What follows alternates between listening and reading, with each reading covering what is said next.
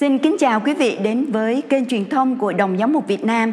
Kính thưa quý vị, chiều ngày 1 tháng 11 năm 2022, lễ kính trọng thể các thánh nam nữ, Đức Thánh Cha Francisco đã bổ nhiệm cho Tổng giáo phận Sài Gòn có thêm một vị giám mục phụ tá. Hôm nay, chúng tôi kính mời quý vị cùng chúng tôi có một buổi trao đổi với vị giám mục tân cử Du Xe Bùi Công Trác. Dạ con à, xin kính chào Đức Cha. Kính thưa Đức Cha, Đức Thánh Cha Francisco vừa mới bổ nhiệm Đức Cha làm giống một phụ tá của Tổng giáo phận Sài Gòn. Trong ngày lễ kính các thánh nam nữ, chúng con xin Đức Cha chia sẻ với chúng con về tâm tình cũng như cảm nghiệm của Đức Cha trong sứ vụ mới. À, trước hết xin à, cảm ơn Sơ và qua Sơ là ban truyền thông của Hội đồng Giám mục Việt Nam à, cũng như là toàn thể khán thính giả đang nghe trong cái chương trình phỏng vấn hôm nay. Thực ra à, tòa thánh dự định ban đầu công bố vào ngày 29 tháng 10 cùng với Đức cha Đa Minh à, giám mục Tân Cử Thái Bình. Tuy nhiên lúc ấy à, Đức Tổng giám mục Du Sang Nguyễn Năng đang cùng linh mục đoàn tại giáo phận Phát Diệm à, tịnh tâm. Vì thế nên à, Đức Tổng Du Sang ngài đã đề nghị dời lại ngày công bố thay vì 29 tháng 10 thì dời ngày sang ngày mùng 1 tháng 11 lễ các thánh nam nữ. Và vì thế à, tôi phải nói lên lời cảm ơn Đức Tổng Du Sa bởi vì à, chính nhờ Ngài mà việc công bố được dời sang ngày mùng 1 tháng 11. Hơn nữa, à, tôi cũng thấy đây là một cái à, cảm nghiệm rất là riêng tư và thấy đó là thánh ý Chúa muốn. Bởi vì tôi có lòng sùng kính các linh hồn và tôi hay cầu nguyện với các linh hồn mỗi ngày.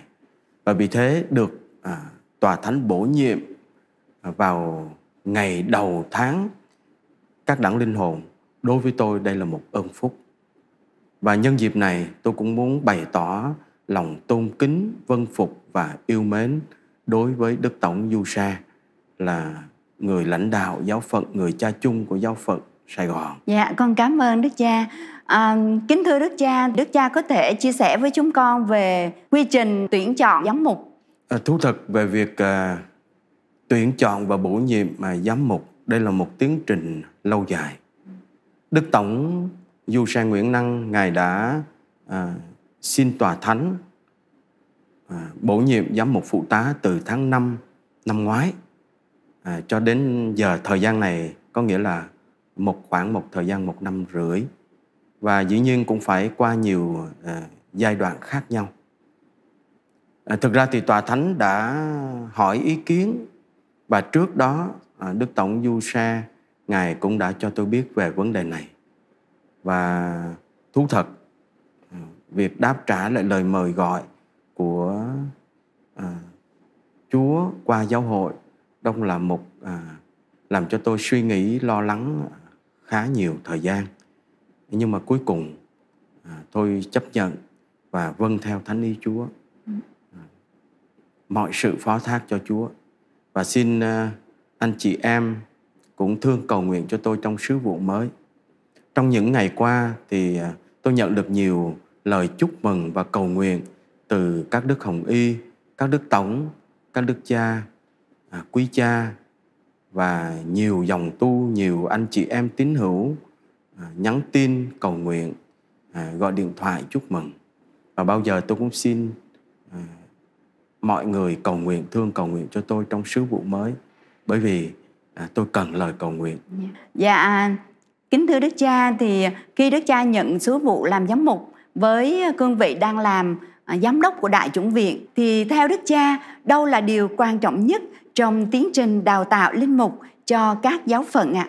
À? thú thật công việc à, trước hết à, khi được Đức Tổng Đức Cố Tổng Phaolô Bùi Văn Đọc ngài bổ nhiệm tôi làm giám đốc Đại chúng viện năm 2016 thì đây là một ân phúc đối với tôi. Bởi vì tôi có cơ hội để cộng tác vào công việc đào tạo các ứng sinh linh mục, đào tạo linh mục cho giáo hội, tiếp nối các à, khó khăn, những bước các bậc tiền nhân đi trước À, tuy nhiên tôi cũng xác tín rằng đây là một công việc à, nặng nề và là một công việc của Chúa. nên tôi cậy dựa vào Chúa. Chính Chúa mới là nhà đào tạo chính. Còn chúng tôi chỉ là những người à, giúp cho các thầy lắng nghe tiếng Chúa gọi, đáp trả lại lời mời gọi của Chúa với hết sức tự do, trưởng thành và dấn thân trong cuộc đời tu trì dân hiến để vì danh Chúa và vì lợi ích các tinh hồn. Đối với các nhà đào tạo trong môi trường à, đào tạo các ân sinh linh mục tại Đại chủng viện, một điều cần mà các nhà đào tạo à, phải có đó là phải là chứng nhân đức tin bằng một đời sống gương mẫu, giản dị và chu toàn bổn phận Chúa trao phó. Và chúng tôi hoàn toàn phó thác mọi sự trong tay Chúa.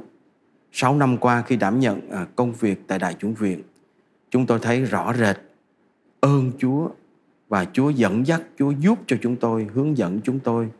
Và tôi cũng phải cảm ơn nhân dịp này, cảm ơn đến các cha ở trong chủng viện, các cha giáo nội trú trong chủng viện. Đây là một cộng đoàn huynh đệ thực sự, anh em cùng nhau chia sẻ, cùng nhau gánh vác, à, cùng nhau đồng trách nhiệm trong cái công việc được bề trên trao phó. Dạ, yeah. con cảm ơn Đức Cha. À, thưa Đức Cha thì cái việc đào tạo hiện nay điều gì là khó khăn nhất ạ? À, thú thật, đối với việc đào tạo hiện nay thì có rất nhiều thách đố. Thách đố cả về đời sống ừ, xã hội với lối sống hưởng thụ với đời sống chạy theo vật chất và cả thách đố về vấn đề tục hóa ngay cả trong đời tu. Đó là những à, thách đố mà chúng tôi phải đương đầu phải gặp phải. Nhưng mà chúng tôi như đã nói chúng tôi cậy dựa vào chúa. Và chúa có cách à, để cho công việc đào tạo không bao giờ bị gián đoạn. À, một điều mà chúng tôi thấy là có rất nhiều thầy đáp trả lại lời mời gọi của Chúa qua các đòi hỏi, các quy định ở trong đại chúng viện. À, rất tốt. Các thầy à, nhiệt tình dấn thân trong các công việc được trao phó, nhất là à, chúng tôi nhấn mạnh đến đời sống thiêng liêng, bởi vì à, trong đào tạo thì có bốn chiều kích quan trọng. Chiều kích nhân bản chiều kích thiên liêng chiều kích trí thức và chiều kích mục vụ chúng tôi à, làm sao để cho các thầy nhận biết rằng việc đào tạo tại đại chủng viện không chỉ hệ tại ở việc truyền đạt kiến thức mà phải làm sao để trở nên người chứng nhân của Chúa bằng một đời sống thiêng liêng sâu sắc.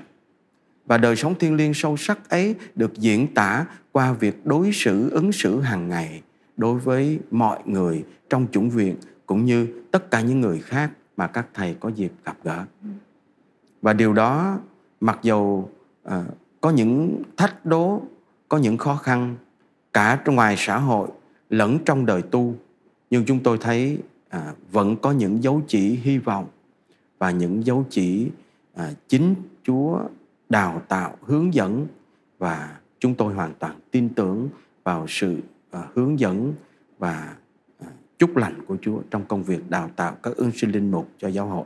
Yeah. À, kính thưa Đức Cha thì trong cái tiến trình à, à, hiệp hành của Thượng Hội đồng Giám mục à, cũng có nói về vấn đề giáo sĩ trị thì với các linh mục um, trẻ thì à, cha có cái lời khuyên nào không ạ?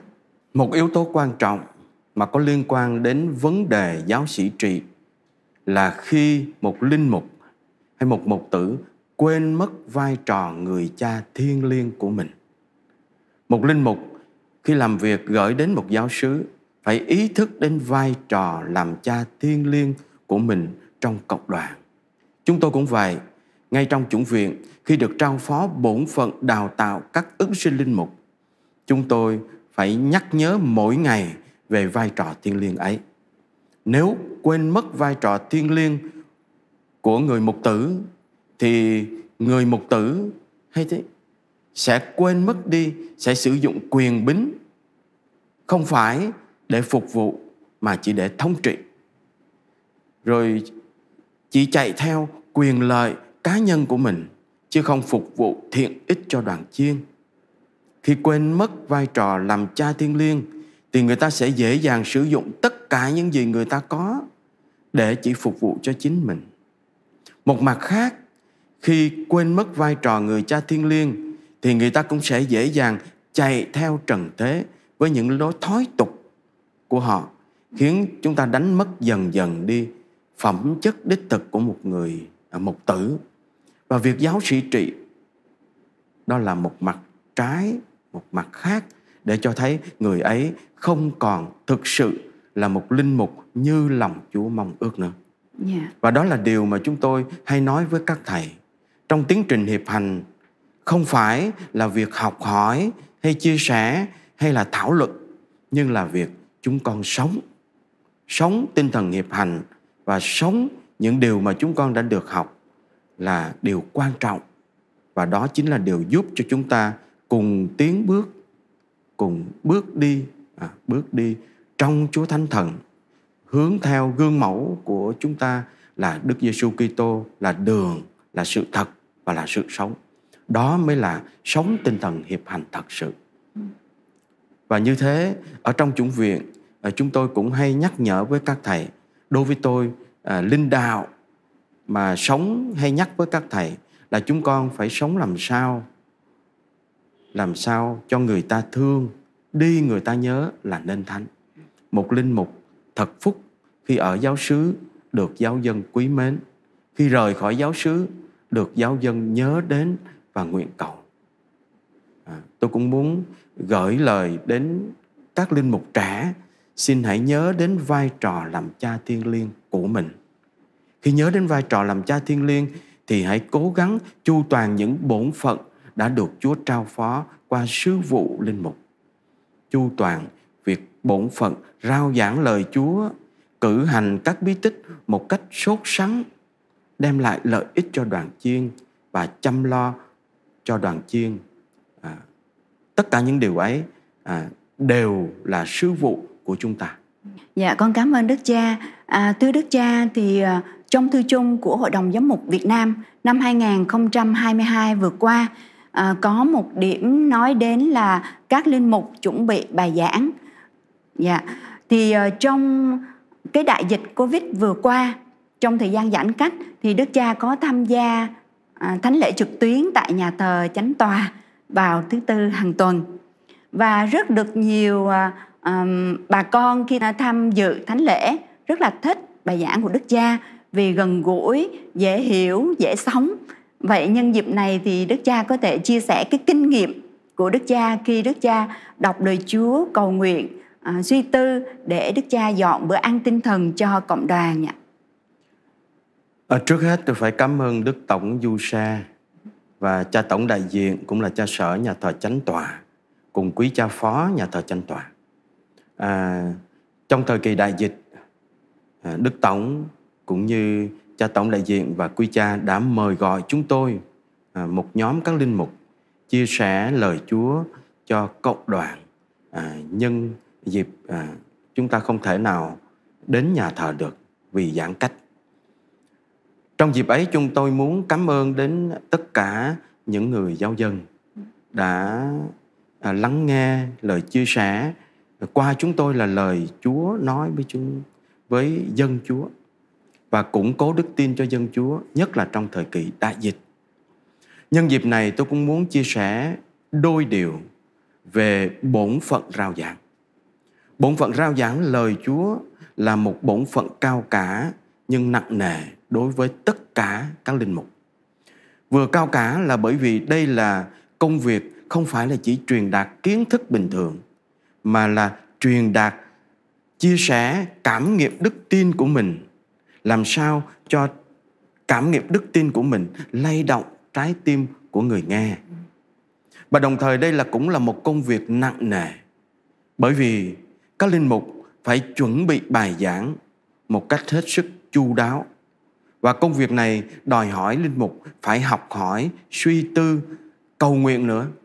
Kéo dài, không phải à, là một công việc dễ dàng. Một vài kinh nghiệm khi chia sẻ đối với các linh mục trẻ, thì thứ nhất, xin hãy chuẩn bị bài giảng một cách kỹ lưỡng dựa trên lời Chúa. Chỉ có lời Chúa mới đem lại à, sức sống cho chúng ta.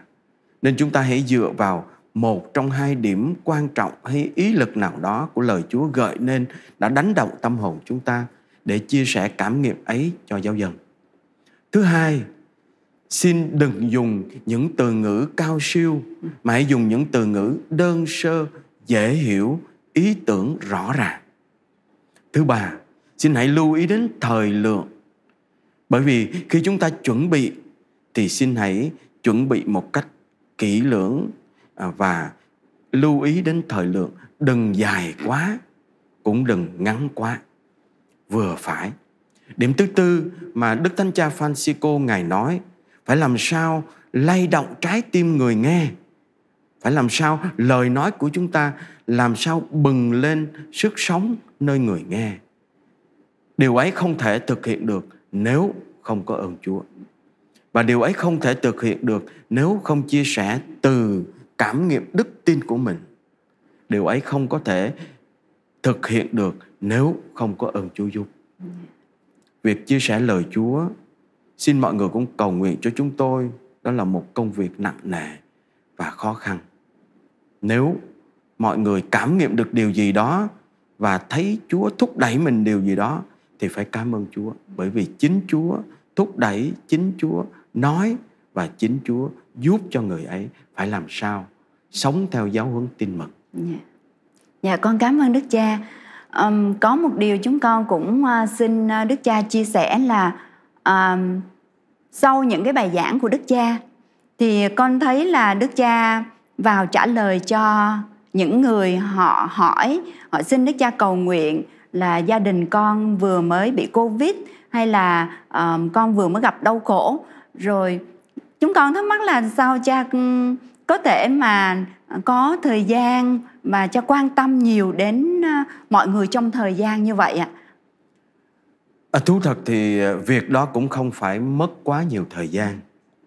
À, trong thời kỳ dịch bệnh thì có khi tôi chỉ dành à, khoảng 10-15 phút để đọc các à, à, comment của người người nghe nhưng mà thường tôi chú ý đến những người người ta xin mình cầu nguyện ừ. hay là có vấn đề gì đó người ta thường chia sẻ thì tôi muốn hiệp thông với họ cầu nguyện với họ và à, cho họ thấy à, thiên chúa vẫn đang hiện diện bên họ à, một cách cụ thể qua những mục tử qua các linh mục đó là khía cạnh một khía cạnh khác cho thấy cái tâm tình của người cha thiên liêng trong cộng đoàn. Ước gì các linh mục tại các giáo xứ cũng biết quan tâm đến người giáo dân lắng nghe tiếng nói của họ và quan tâm đến những nhu cầu của họ. Như thế thì chúng ta không bao giờ sợ mất đi chất liệu để có thể chia sẻ. Luôn luôn lúc nào cũng có sẵn những chất liệu à, những điều gợi hứng cho chúng ta để có thể chia sẻ với giáo dân. Và những điều ấy à, giúp cho giáo dân sống kính thưa đức cha thì đức cha vừa mới chia sẻ là các linh mục phải có kinh nghiệm rồi cầu nguyện rồi chiêm niệm để à, có được chất liệu à, trong bài giảng để làm cho cái bài giảng được phong phú và chạm được tim của người à, đón nhận. Thế thì còn về phần giáo dân những người lắng nghe lời chúa rồi có nhiều khi họ nghe hay quá lúc đó nhưng rồi làm sao để làm lời chúa được chỗ trổ sinh hoa trái trong cuộc sống hàng ngày của người giáo dân ạ. À? à, thú thật cứ mỗi lần khi chia sẻ lời chúa thì tôi lấy một câu lời chúa làm ý lực. À, ý lực thường là câu lời chúa ấy sẽ giúp tôi sống ý lực trong ngày. Và thường thì tôi mời gọi cộng đoàn và tôi chia sẻ quanh câu lời chúa ấy để mời gọi cộng đoàn nhớ câu lời chúa và cố gắng sống thực thi cái câu lời chúa ấy trong ngày và thường thì có khi tôi dùng một câu chuyện nào đó để giúp cho họ nhớ tới cái câu lời Chúa ý lực mà tôi đã gợi lên từ à, đầu bài giảng cũng như tôi chia sẻ một vài ý tưởng trong cái câu lời Chúa ý lực ấy. Đó là cách mà chúng ta suy niệm lời Chúa mỗi ngày. Đó là cách mà chúng ta thực hiện chẳng những suy niệm mà còn sống lời Chúa mỗi ngày trong cuộc đời à, của chúng ta trong từng giây phút. Và đối với tôi thì tôi thấy đó là điều à, hợp với mình và đó cũng là điều giúp mình ý thức sống lời Chúa trong từng ngày sống. Còn về phía giáo dân chắc chắn cũng cần phải có ơn Chúa và cần phải có sự cộng tác của chính mình đối với ơn Chúa. Yeah. Nếu không thì lời Chúa sẽ qua đi, nghe hay nhưng không giữ lại được bao nhiêu, không giúp ích gì cho mình. Điều quan trọng là chúng ta phải cộng tác với lời Chúa và lắng nghe xem Chúa muốn nói mình điều gì và mình quyết tâm thực hiện điều gì trong ngày hôm nay. Dạ, dạ con cảm ơn Đức Cha. À, kính thưa Đức Cha, thì uh, xin Đức Cha có thể chia sẻ uh, về huy hiệu cũng như là khẩu hiệu của giám mục cũng như cái hướng tổ chức cho lễ phong chức sắp tới ạ. À. Về khẩu hiệu à, châm ngôn của đời giám mục thì tôi chọn câu trong à, à tông huấn của Đức Thánh Cha Francisco công bố ngày 25 tháng 3 năm 2019 Christus vivit Chúa Kitô đang sống. Đây là vừa là lời tuyên xưng niềm tin của chính tôi và đồng thời cũng nhắc nhớ tôi về sứ vụ tông đồ. Là lời tuyên xưng bởi vì tôi biết tôi tin vào ai. Tôi tin vào Đức Giêsu Kitô, đấng là con chiên hiến tế lễ vượt qua của chúng ta. Vì thế, trên huy hiệu giám mục, hình ảnh chiên vượt qua được đặt ở trung tâm. Và đó cũng là trung tâm của cuộc đời tôi.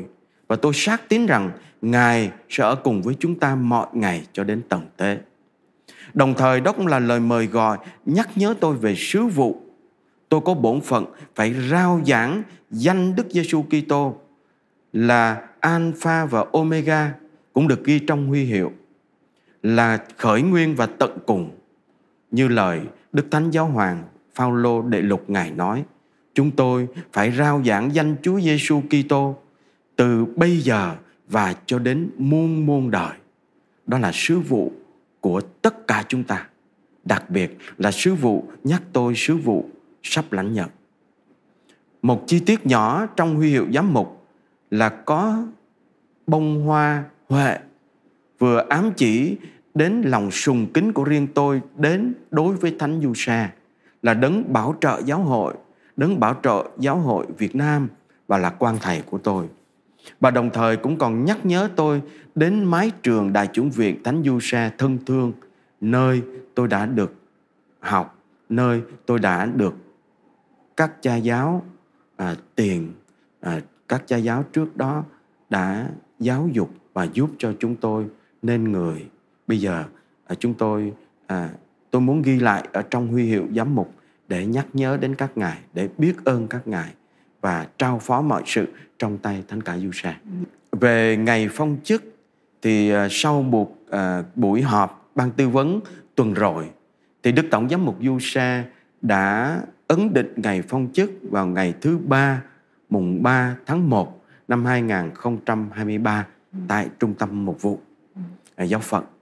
Và à, ngày mai thì sẽ có buổi họp chung đối với ban tư vấn cùng với các ban để việc tổ chức lễ phong chức giám mục được diễn tiến tốt đẹp. Dạ thưa Đức cha đã có ngày phong chức rồi thì sau khi phong chức thì à, Đức cha có tiếp tục với công việc là giám đốc đại chủng viện nữa hay không? Trước hết cho tới nay thì à, Đức Tổng giám mục Du Sa ngài vẫn à, trao cho tôi vừa công việc à, giám đốc đại chủng viện Thánh Du Sa Sài Gòn, vừa à, phụ ngài trong cái công việc à, mục vụ của giáo phận. Và vì thế à, tôi sẽ cố gắng chu toàn bổn phận mà Đức Cha trao phó. Bởi vì à, đối với tôi sự hiệp nhất và vân phục Đức Tổng à, trong tất cả các bổn phận mà Ngài giao, cả công việc đào tạo, linh mục tại Đại chúng viện, cả những công việc à, giúp Ngài trong việc lãnh đạo giáo phận và mục vụ trong giáo phận được tốt đẹp. Đó là bổn phận hàng đầu của tôi. Dạ. Dạ, con cảm ơn Đức Cha đã dành thời gian để ờ, trả lời cho chúng con những câu hỏi vừa qua. Thì ờ, nhân dịp này ờ, Đức Cha có một tâm tình nào đó gửi cho cộng đoàn dân Chúa không ạ? Cảm ơn sơ, à, cảm ơn ban truyền thông Hội đồng Giám mục đã tổ chức buổi phỏng vấn và giúp cho tôi có thể à, trao đổi và chia sẻ một vài à, tâm tư. Nhân dịp này tôi cũng muốn nói một cái ước mơ nho nhỏ. Tất cả những ai nếu muốn tặng quà tôi thì xin hãy giúp cho người nghèo.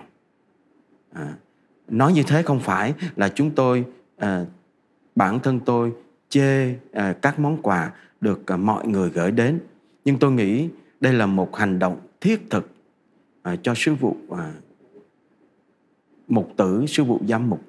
Bởi vì nói cho cùng à, sư vụ mục tử giám mục của chúng tôi chỉ là để phục vụ thôi thì nhân dịp này anh chị em cũng có thể giúp cho anh chị em mình một cách cụ thể những người mà à, anh chị em biết.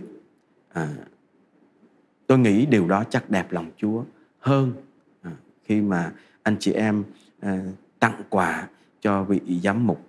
Có khi những món quà quá sang trọng hay là những món quà à, nhiều món quà trùng hợp với nhau nên thành ra có lẽ cũng không phải là điều tốt nói thật à, tôi nói một cách hết sức đơn sơ chân thành như vậy à, chỉ xin mọi người thương cầu nguyện cho tôi trong sứ vụ mới để tôi luôn luôn trở nên một linh mục gần gũi một giám mục gần gũi à, lắng nghe dân chúng và đồng thời sống tốt lành chu toàn bổn phận Chúa trao phó mỗi ngày. Yeah. Dạ, con à, cùng với những người à, làm chương trình ngày hôm nay à, chân thành cảm ơn Đức Cha đã dành cho chúng con thời gian để trao đổi những vấn đề trong à, buổi phỏng vấn vừa rồi. À, nhân dịp này thì chúng con kính chúc Đức Cha được nhiều ơn Chúa, sức khỏe và ơn Chúa Thánh Thần. À, đặc biệt là à, Thánh bổn Mạng của Đức Cha là Thánh Du Xe luôn đồng hành với Đức Cha trong sứ vụ mới để Đức Cha cùng với Đức Tổng Giám mục Du Xe đồng hành với giáo phận à, trong thời gian sắp tới. À, chúng con xin cảm ơn Đức Cha rất là nhiều. Dạ, yeah, cảm ơn sơ, cảm ơn các anh các chị, tất cả mọi người. Xin cảm ơn quý vị đã quan tâm theo dõi buổi phỏng vấn ngày hôm nay. Xin hẹn gặp lại quý vị trong những chương trình lần sau.